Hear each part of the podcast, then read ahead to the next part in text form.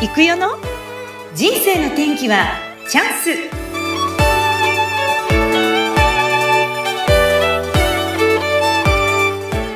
人生の天気はチャンス。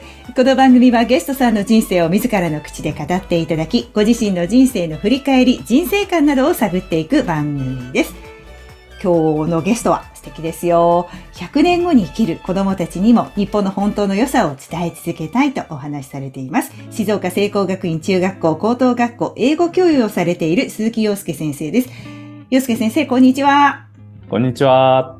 よろしくお願いいたします。よろしくお願いいたします。はい。英語の先生ということで、いきなり無茶ぶりなんですが、英語で自己紹介してもらってもよろしいですか？はい、承知しました。はい。Okay, hello everyone. Nice to meet you. I'm Yosuke.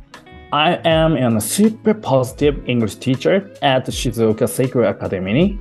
I also teach English and Japanese culture for adult students. And my motto is action speaks louder than words. Thank you. こんな感じでよろしいでしょうかあありがとうございます。はい、なんとなく部分部分で分かった。聖光学院の先生で、モットーは、え、アクションっておっしゃいましたそうなんです。 action speaks louder than words って言って、うん、まあ、こ行動することっていうのは、まあ、言葉よりもなんていうか重みがあるよ強いよっていう。あなるほど。っていうようなそんなメッセージ。なるほど素敵でした、はい、ありがとうございます。いきなり振ってしまいました。よろしくお願いします。はい、いやでもすごい綺麗な英語だったんですけど、先生はこの英語の先生っていうのは、はい、もう先生になられて何年ぐらいでしょうか？そうですね、えっと、うん、20年弱ぐらいかな、うん、と思います。20年、えっ、ー、と、中高の先生、聖光学院にずっといたわけじゃないんですよね。ではないです。もともとは、あの、ある私学に行った後に、えっ、ー、と、公立中学校の方に勤務をして、まあ、教育委員会を経て、えっと、聖光学院の方に声かけていただいて、今年、実は聖光は2年目になります。なるほど。聖光学院っていうともう、有名、超人気の男子校なんですけれども、はい。はい、えっと、あ、そちらに移られてまだ2年ということで、じゃあ、普通の公立の中学校の方にいらっしゃったんですね、はい、長い間。はい、そそうやって英語の道を選んだっていうのは、はい、えっと、英語の先生になろうと思ったのはどうしてなんですか？えっと、もともと学生の時に野球をやってたんですけども、で、ちょうど中学校1年生の時に、あの、アメリカのメジャーリーグに、うん、まあ、ヤンキースというね、あの、松井選手も所属したチームに、まあ、ジム・アボットという、まあ、ピッチャーがいたんですけども、はい、その方がですね、あの、左投手なんですけども、はい、ボールを投げるときは左で投げるんですけども、その時に、いわゆる右利き用のグローブを右手首にかけとくんですよ。え？どどういう意味ですか？つまり、えっ、ー、と、右利きのピッチャーって普通、左手にグローブしますよね。はい。で、右で投げますよね。はい。で、左ピッチャーっていうのは右手にグローブをはめますよね。ああ、はい。でも、そのピッチャーの方は、左利き、いわゆる右手の手首がないので、グローブ入らないんですよ。ああ、手首がない方なんです、ね、そうなんですよ。えー、なので、右利きを、つまり、自分が投げ終わった後に、手首にとととにただ置いてあるグローブをですね、左手にはめ替える。そして、ボールが来たら、それでキャッチをする。っていうような、あの、いわゆる体に障害のあるピッチャーがいまして、うん、で当時日本だと障害のある人がいわゆるプロスポーツで活躍するっていうことはなかなかありえない世界だったのに対してアメリカではそういう方がもうメジャーの一軍で活躍されていてさらにその人が、まあ、あの普通のピッチャーでも成し遂げられないノーヒットノーランというのを達成して、うん、そうした時にこれはすごいと。で、いつかやっぱや野球をアメリカで見たい。そのためには英語が必要だっていう、そういうきっかけですか？はい、なるほど、なるほど。ジム・アボット選手を見て、この人に会いたい。で、アメリカの野球どうしても見たい。はい。行かなきゃ、みたいな。そんな感じ。はい。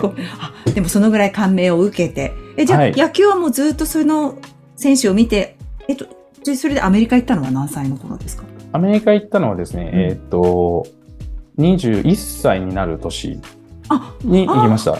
なのでちょっとね、時間はかかったんですけども、えーえー、それこそジム・アボットさんのそのノーヒットノーランは、あの自分が中学校1年の時だったんですよ。13歳の頃。はい。はい、なので、ね、あの今と違って、英語教育って中学校から始まっていたじゃないですか、昔って。そうです。なので、このワクワクしながら英語を学んだ時にそんな偉業を知って、いや、いつか自分も見てみたいみたいな。うん、で、そうしたら、あの、その次の年に、あの、野茂英雄投手という選手が、あの、メジャーリーグを挑戦したりするきっかけがあって、うん、よりアメリカの野球がこう、ね、日本人にとってこう身近になったんですよね。その時期ですね。はいそれでこう、うん、もうちょっと英語頑張ろうみたいな、非常にシンプルな理由でした。うんうん。あえじゃあ日本にいる時はどうやってこう学んでたんですか、はい、21歳になるまでは。とりあえず、えっとまあ、授業一生懸命やるっていうこともあったんですけども何よりもその出会った英語の先生がいつも素敵な方々で、ですごくその英語の使うことは楽しいんだよっていうことを教えてくださった先生たちだったんですよ。なので、その、もうとにかく授業はすごく楽しかった。印象しかなくて、うん、で、そう、楽しいから家でも勉強しようと思うじゃないですか。はい。だからすごく、あの、いいサイクルができていたんじゃないかなって思います。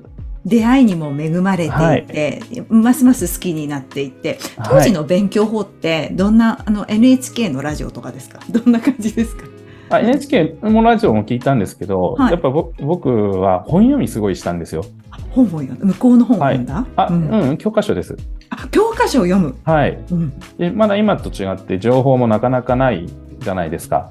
で例えば本屋さんに行ってすごい要書がたくさんある時代でもなかったので、うん、とりあえず手元にある教科書を、まあ、とにかく先生が本読みはいいよっておっしゃったのでなのではい、わかりました っていう感じで、素直やり続けていきました。うん、はい。えー、教科書で何回も口に出して読んだり、はい。で、あとは意味を考えたりとかしても、じもう本当にあるものをフル活用したような感じですか？そうですね。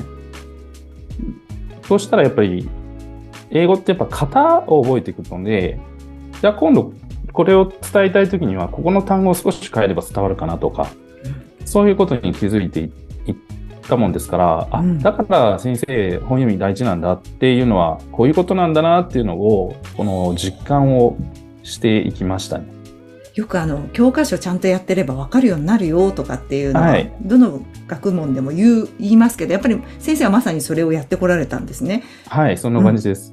うん、なんかあの、よく、私も英語好きだった。そんな喋れないんですけど、英語が好きで。よくあの、外国の方のこう、ラジオを聴いたりとかですね、はい、あの、カセットテープですよ、当時。で、うん、あの、こう曲を聴いて、歌詞カードを見て、訳して、発音を聞いてみたいなので、はい、こうなんか、歌を歌ってこう覚えた昔のマイケル・ジャクソンとかそんな感じだった。先生はなんかそういう勉強の仕方はしてないですか？歌はね、やりましたね。やった？もう本当に英語の先生がやっぱ紹介してくださったもうビートルズとか、もうカーペンターズとか、いいですね。もう本当に定番だとは思うんですけども、うんうん、すごく短くてシンプルでしかも綺麗な英語だったので、はい、もう先生ダビングしてくださいみたいな。いいね、ダビング。はい、そうだよね。今みたいなね、はい、ファイルじゃないからね。そうなんですよ。ね。家でも擦り切れるぐらいまで聞きまくりましたね。はい。いや、でもそうやって学び、そして、じゃあ行きました。21歳の時行きました。はい、どうでした？行ってみて。いや、もう本当に、英語通じないみたいな。通じなかった、やっぱり。学んだけど。うん、学んだ、まあ、その、結局、インプットの部分はすごく頑張れていたと思うんですけど、その発信っていうアウトプットのことは、やっぱり弱くて、でやっぱり身の回りに英語を話せる人、まあ、外国の方も含めて、やっぱそんな多い時代ではなかったので、なので、話したくても英語も出てこないみたいな、もう本当に戸惑った経験ばかりありました。あアメリカだったんですか？それは。あ、そうです。うん。うん。え、じゃあ、ホームステイとかそういう感じですか？そうですね。最初はその1ヶ月の短期で、あの、ホームステイに行った後に、その後、一回帰国をして、はい、やっぱその悔しかったので、もっと勉強して、まあその時のホストファミリーの皆さんが本当にこんな伝わない英語でも、とにかく聞こうとしてくださって、温かい方々だったので、とにかくなんかこの人たちともっとコミュニケーションを取りたいと思って、今度はこのアウトプットを意識して勉強しようと思って、はい、あのもう一回。あ、もう一回行くんですか、その後。はい、しました。えー、でもこう英語を使うことでなんかこう自分が感じたこととかって学生時代その向こうに行って何か大きな衝撃を受けたんでしたっけ？そこそうなんです。えっ、ー、とでまあ言えば英語ってやっぱ使えば使うほど上手にはなるんですけどもでもですねやっぱ一番もう激震が走ったのことはですね日本のことを聞かれて、全く答えることができなかったっていう経験ですね。どういうことを聞かれるんですか？ちょうどですね、あの、僕が行った時に、えっ、ー、と、911のニューヨークのツインタワーに飛行機が、あの、ね、突っ込んだテロの時だったんですよね。はいうん、そうした時に、その普通の会話の中でも、このアメリカ人の仲間たち、またはアメリカじゃない、あの、国籍の人たちも、その自分の国だったらとか、もっと自分の国をこうしていきたいとか、そういう深いお話をしてたんです。うん、そうした時に、お前はどう思うって言われて、うん、え？ってなりまして。え？ってなった。そう、それで、え、な、何についてって言われたら、じゃあ、例えば今、その時に、えっと、まあ、小泉純一郎さんが総理大臣やってた時代だと思うので、小泉政権の政策について、お前は何を評価してるとか、日本そうなんですよ、うん、日本の GDP を上げるとしたら、お前だったらどういうふうなこと考えるとか、もう本当に何も答えられなくて、そしたら、お前、そもそも何しに来たの？って言われて。あ、今度そういう質問になるんですね。いや、俺は英語を勉強して世界を知りたいとかって言ったときに、はい、自分の国のこともろくに知らない人は、あの、他の国のことなんか理解できないよって言われたんです。結構。そして、そうなんです。そして、とどめの一言がですね、はい、お前、日本はいつ誰がどこで、どういうふうにして作ったのか言えるのかって言われて、言えませんでした。いや、もう言えない今も。きっかけですね。そこが大きいですね。はい、うん。それで、どうしたんですか、その後は。それでまあ、自分なりにこういろいろ調べたりした時にやっぱその「古事記」とか「日本書紀」とか、うん、そういう部分にやっぱこう出会っていって、それで知れば知るほど日本にはこの長い歴史がある。しかも世界で一番長く続いている国っていうことを初めて大人になってから知りまして、はい、で知れば知るほどなんかその一つ一つのしきたりだとか日本の文化にはすごい深い意味があるんだなっていうことに気づいたんです。うん。でそうしたらこれはもう本当に知れば知るほど日本人として誇りが持てるなっていうことばかりだったので、はい、今度これをこういうことをまあ伝えていくふうにして日本人にとにかく自分の国を誇りを持てるようにしていきたいなって思うようになりました。なって。じゃあ、はい、こっちに帰ってこられて先生になった英語の先生になりましたよね、はい、で子どもたちと接する中で、はい、そういうこともじゃあお話になってたんですか？そうですねあのまだまだその勉強中だったので全部は話すことはできなかったんですけども例えばその静岡県の場合中学校だとあの修学旅行の定番は京都奈良じゃないですか。はい、やっぱね、神社なんかも行くことも多いので、参拝の仕方はね、とか、そういう話とかも、あの、するようにはしていました。うんうんうん。あ、そっか、実践できる場がありますね。行くからね。はい、なるほど、はい、学びながら実践をして教える。じゃあ、そういう活動もずっと若い頃からやってこられていて、で、そこからどうなっていくんですか、先生は？そこでですね、えっ、ー、と、うん、まあ、公立中学校の時にいろいろ頼まれてないような仕事が降ってきましてですね。例えば？例えば、あの、バレーボールやったことないんですけど、バレー部の顧問をやってとか。あ、そっか、そういうのがあるんだね。そういうのもあったりもして、いろんな経験をさせてもらいました。なんかでもすごい好成績だったとか。そうなんですよ。おかげさまで、あの、一応全国大会に3回出場して、県大会も多分5回ぐらい優勝多分させてもらってると思うんですけども。え、先生が顧問の間にですか？あ、そうです。すごいですね。うん、もう本当に子供たちが頑張りました。え、普通の公立中学校ですもんね。あ、そうです。私学じゃなくて。はい。どんな風な教育をされてたんですか、その時は？もうとにかく何のために今日の練習やるっていうその問いですよね。その、いわゆるそのバレエを知らないからこそ、いろんな人たちの指導の方法を見たときに、多分見方が違ったと思うんです。他の先生方と。うん、で、大体バレエをやられて、ご自身がやってる方って、ご自身がやられてるので、なんでこれができないのかとか、そういう視点で子供たちに接する方が多かったと思うんですけども、うん、逆に言ったら、反対の発想で、どうしたら子供たちがもっとやりたくなるようになるのかなって考えたときに、何のためにこれやってる？と。何のためにこれは、君たちは試合に勝ちたいの？で、ちょっと問いを変えたんです。いいですね、その質問の仕方。はい、そしたら、もうそれこそ、例えばパスの練習の時に、それを問いかけると、パスが劇的に変わるんですよね。うんうんうんうん、あ、そうだった。例えば、戦中のゲームでこういうふうなうまくいかなかったら丁寧にやるんだった、みたいな。意識が変わるんですよね。へはい。で、なんで、何のために勝ちたいの？何のために、あの、優勝したいの？とかっていうと、あ、そうだったとか、うん、おお父さんお母さんがこういうふうに毎週試合連れてきてくれるから恩返ししたいんだったとか、すごいですねそういうようになってきて そういうふうなことをよく問いかけながらやってましたね。やっぱりすごくなんだろうこう能力を開発させさせるようなこう質問の仕方とか投げかけを、じゃあ、なんでって言ったら言い訳だけど、どうしたらっていう言い方をしてるわけですよ。未来を見せて。で、しかも、何のためにとかっていうと、はい。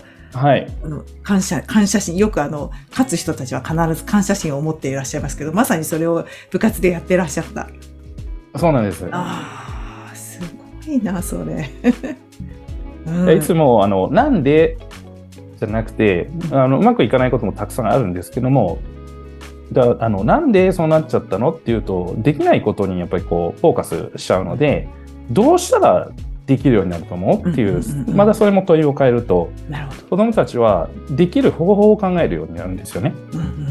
なのでなんかそういうのもなんか良かったんじゃないかなって思っています。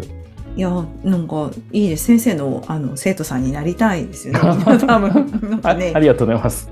それは何ですか？あのあの、部活だけじゃなく、日々のこと、例えば家の中とかではどうですか？あ、同じですね。同じ？で、あとは言葉をとにかくその、はい、丁寧に言うようにさせまして、はい。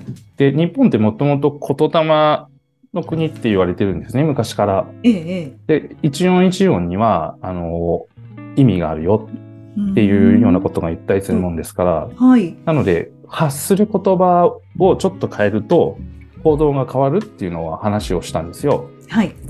例えばその子供たちってテスト終わると、いわゆるテストの、なんていうかな、反省っていうんですかね。取り組み振り返ってみたいな書くじゃないですか。まあ大体、今回はあまり勉強ができなかったので、次は頑張りたいです、みたいに絶対書くじゃないですか。いわゆる、うん、そうすると、次のテストもまた頑張りたいっていうことが実現しちゃうんですよ。なるほど。その通りになっちゃうんですね。その通りです。頑張り。で、また、その時も次は頑張りたいってやるので、またその次も頑張りたいがなっちゃうんで、うん、だからそこちょっと言葉変えてみたらっていう。例えば次は頑張ります。うん、いい気が。うん、っていうと、ちょっと気持ち変わると思わないっていう話をすると、うん、あ、本当ですね、つって、うんうん。じゃあ頑張りますって具体的に何を？ってまた問いをすると、うん例えば数学ではこんなことやりますとか、うん、ここではこんなことやりますっていう具体的な方法を見て見てくるので、はい、じゃああとやちょっとずつやってみたらどうっていう話をすると、はい、まあ少しずつではあるんですけども子どもたちの結果が変わってきたかなと思って、うん、はい、そんな形で言葉をちょっと変えさせたりもしました。はい、ね、よく聞くけどまさにそれを学んで実践したら目の前の子供たちが変わってきた良くなってきたっていうのを体感されてるわけですもんね、はい、先生は。はい。いやすごいですね。あとなんか、はい、言葉を大切にするなんか日本の文化みたいなのあるんでしたっけ？ああります。もう本当にそれこその、うん、こと言霊ですよね。うん、もう一音一音にはもうすべて意味があるもんですから、そのそれをなんていうかね大大切にするというか、うん、で今までって生命判断とかってあったじゃないですか。はい。いわゆる画数が良くないとあの解明しますよとか。結構います、います。じゃないですか。うんうん、別にそれが悪いっていうわけじゃないんですけども、そもそも名前っていうものにもちゃんと意味があるもんですから、はい、でその良さを知る。で、そのもともといいものを持って生まれてきているわけなので、親のメッセージとか、あと言葉一音一音の目に込められた言霊ですね、メッセージをきちんと受け止めて、いわゆるそのダイヤモンドの原石みたいのをこう磨いていくことが大事じゃないかなっていうことをこれから広めていきたいなって考えていまして。あの一音一音に意味があるってことですか？そうです。うん、例えばその育代さんの場合、はい、いいいですね、いっていうのは、え生きがいを与えるとか、やる気を与えるとか、いわゆる命のいいっていうことがあるもんですから、そういう思いがあるんですよね。で、苦っていうのは、えっ、ー、と、蔵とか、あの、大切なものがしまわれてる蔵とか、あの、何かやってくるの、苦っていうのがあるもんですから、何かその、宝物を見つける。蔵っていうものは大事なものをちゃんと保管してあったりするじゃないですか。だからそういうふうなメッセージがあったりとか、よというのは実現とか安定とかっていうそういうメッセージがあるんですけども例えばそのテーブルとかだと2本足だと安定しないじゃないですか。はい、4本あるからこそ安定するっていう。っていうふうな形で一人一人の名前って全てこんな形で意味があるっていうことを、はい、このやっぱり伝えていきたいなちゃんとある一音一音にそういう意味があるんだよっていうことを、はい、先生は分かっててお伝えになってる。はい。ででも日本人って知らないんですけど、うん、自分ちで使ってることも結構あるんですよ。例えば？例えば、その、一個のことを一つ、二つのことを二つって言いますよね。はい。これって大和言葉なんです。で、1、2、3、4っていうのは西洋から来た考え方なんですけども、うんうん、で、なんで一つっていうかというと、開くっていう意味があるんですよ。開く。うん。つまり何かを始めるっていう意味なんです。で、二つっていうのは増やす。三つは満たすっていう感じなんですね。えー、それで4つ5つ6つとか全部意味があるんですけどど10の時は「と」って言いますよね。とって言います。つはつきませんよね。だから一つ、二つっていうのは次に続きますよっていうことをちゃんと教えてくれてるんですよ。あ、とはそこでおしまいって意味？その通りじゃないです。とは閉じるっていうことなんです。あ、閉じる。そこで一つ完結。はい、で、その時に喜びを持って閉じる、終わることができると、また次のことを、あの、始めることが、いわゆるスムーズにいくっていうようなことがあるんですよね。だそういうのが実はその言葉にはあのありまして、えー、知らなかった日本、まあ、西洋は、うん、えっと、数に意味付けをしてるんですよね。はい、このラッキーナンバーは7みたいなあるじゃないですか。はい、でも日本っていうのは音に意味付けをしてたんですよ。さっきの名前もそうですし、今回の、えっと、カウントの仕方もそうなもんですから、うん、でそれもあの知られてないいや知らな偉大な日本の文化の凄さかなって思ってます。神秘的ななんか今今日はお話を聞けたよ。初めて聞いた。そうなんだと思って。はい、えー、すごい先生。え、でもそんなことを日本のこの魅力というか、はい、私たちが知ってるようで知らないことをを学んで、先生はそれを今オンラインで教えてらっしゃるんでしたっけ？あそうです。あの、うん、日中はねあの子どもたちに授業を通してそういう話もしたりはするんですけども、うんうん、やっぱりその子供もそうだけど大人が変わったらもっと素敵だなって思ったので、うん、今は本当にその興味を持ってくださる人たちに、まあ、英語とちょっと絡めながら日本のことを、うん、あの面白おかしくお伝えをしています。それが何ていうあれでしたっけ？今教えてらっしゃるえっ、とですね、ワクワク英語っていう。ワクワク英語、はい、英語を交えながら日本の良さを伝えているような。そうですね。オンラインサロンみたいなはい、はい、そんな感じです。ああ、すごいですね。どういう方がいらっしゃいます？そこには。まあ、いろいろですね、本当に。いろいろ？うん、まあ、あの、一番若い方は、もう小学生から、で、小中学生に、まあ、あの子供を持ってらっしゃる方もいますし、うん、あの本校の保護者の方もいらっしゃいますし。あすごいですね、はい。うんうん、あとは本当に孫を見ていらっしゃるようなおばあちゃん世代の方もいらっしゃいますし。あと海外に住んでいる日本の方とかもいらっしゃる感じですね。うんはい、そういうこのワクワク英語を通して先生が今今後これをやっていきたいのか、はい、それこれをなんかこうステップアップとして何かやっていきたいのか、なんかこうビジョン的なものってお持ちですか？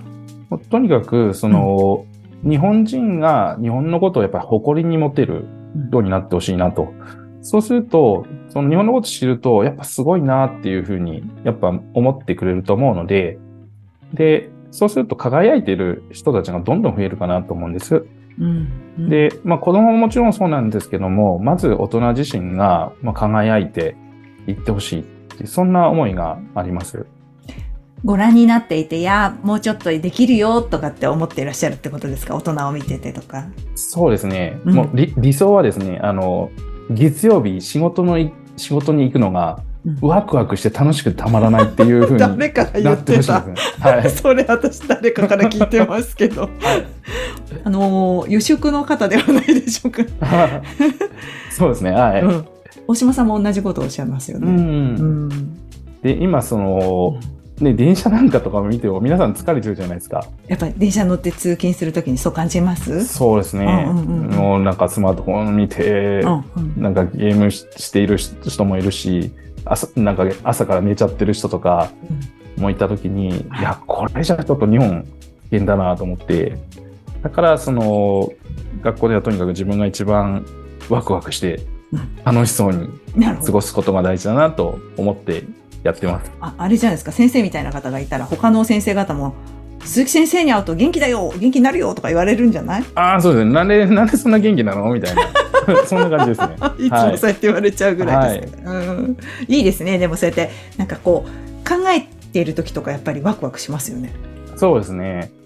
で特にその僕の同僚と一緒にですねあのドラえもん会議っていう、はい、のを定期的にやりまして。なんだろう、それ。もう、とにかくドラえもんって、歌があの、あんなこといいな、できたらいいなってあるじゃないですか。つまり、そんなことをとにかく理想を語り続けるっていう。で、実現はもう関係なくて、でその、とにかくワクワクするような、なんかみ、まあ、会議というよりかは、まあ、ミーティングですよね。そういうのをやったりすると、本当にこう、じゃあどうしたらできると思うっていうふうに視点が変わっていくので、すごく本当に楽しく仕事もやらせてもらってます。いや、素敵です。なんかもうそういうワクワクしている、今日の話も分かりましたけど、はい、介先生がワクワクしているから、もう周りにこう伝播して、子供たちも元気になって、で、周りの大人たちも、いいね、いいね、とかって言って、こう、認め合える、そんな人たちがわーって、こう、周りに増えるんじゃないかなと思って、今日お話聞かせてもらいました。はい。よかったです。ありがとうございます。ねえーもうこれから先はじゃあそういう大人を増やすためにやることは何でしょう、はい、今。やることはやっぱそのあの日本のことをとにかくそのまずいろんな人たちに知ってほしいなって思ってます。で知ることが実はあの一番の僕国防になると思うんですよ。国を国を守るということなんです。えー、でやっぱりそのあそんなにすごいんだとかこれにはこんな意味があるんだとかやっぱ一つ一つのことって全て意味があるじゃないですか。例えばお箸をなんで横に置かなきゃいけないのかとか、うん、なんでお店にはのれんがあるのかとか、なぜ日本人は家で風呂に入るのかとか、これって全部日本の昔からのこの文化にま染みついてしまっている部分なんですよね。だから他の国ではないじゃないですか。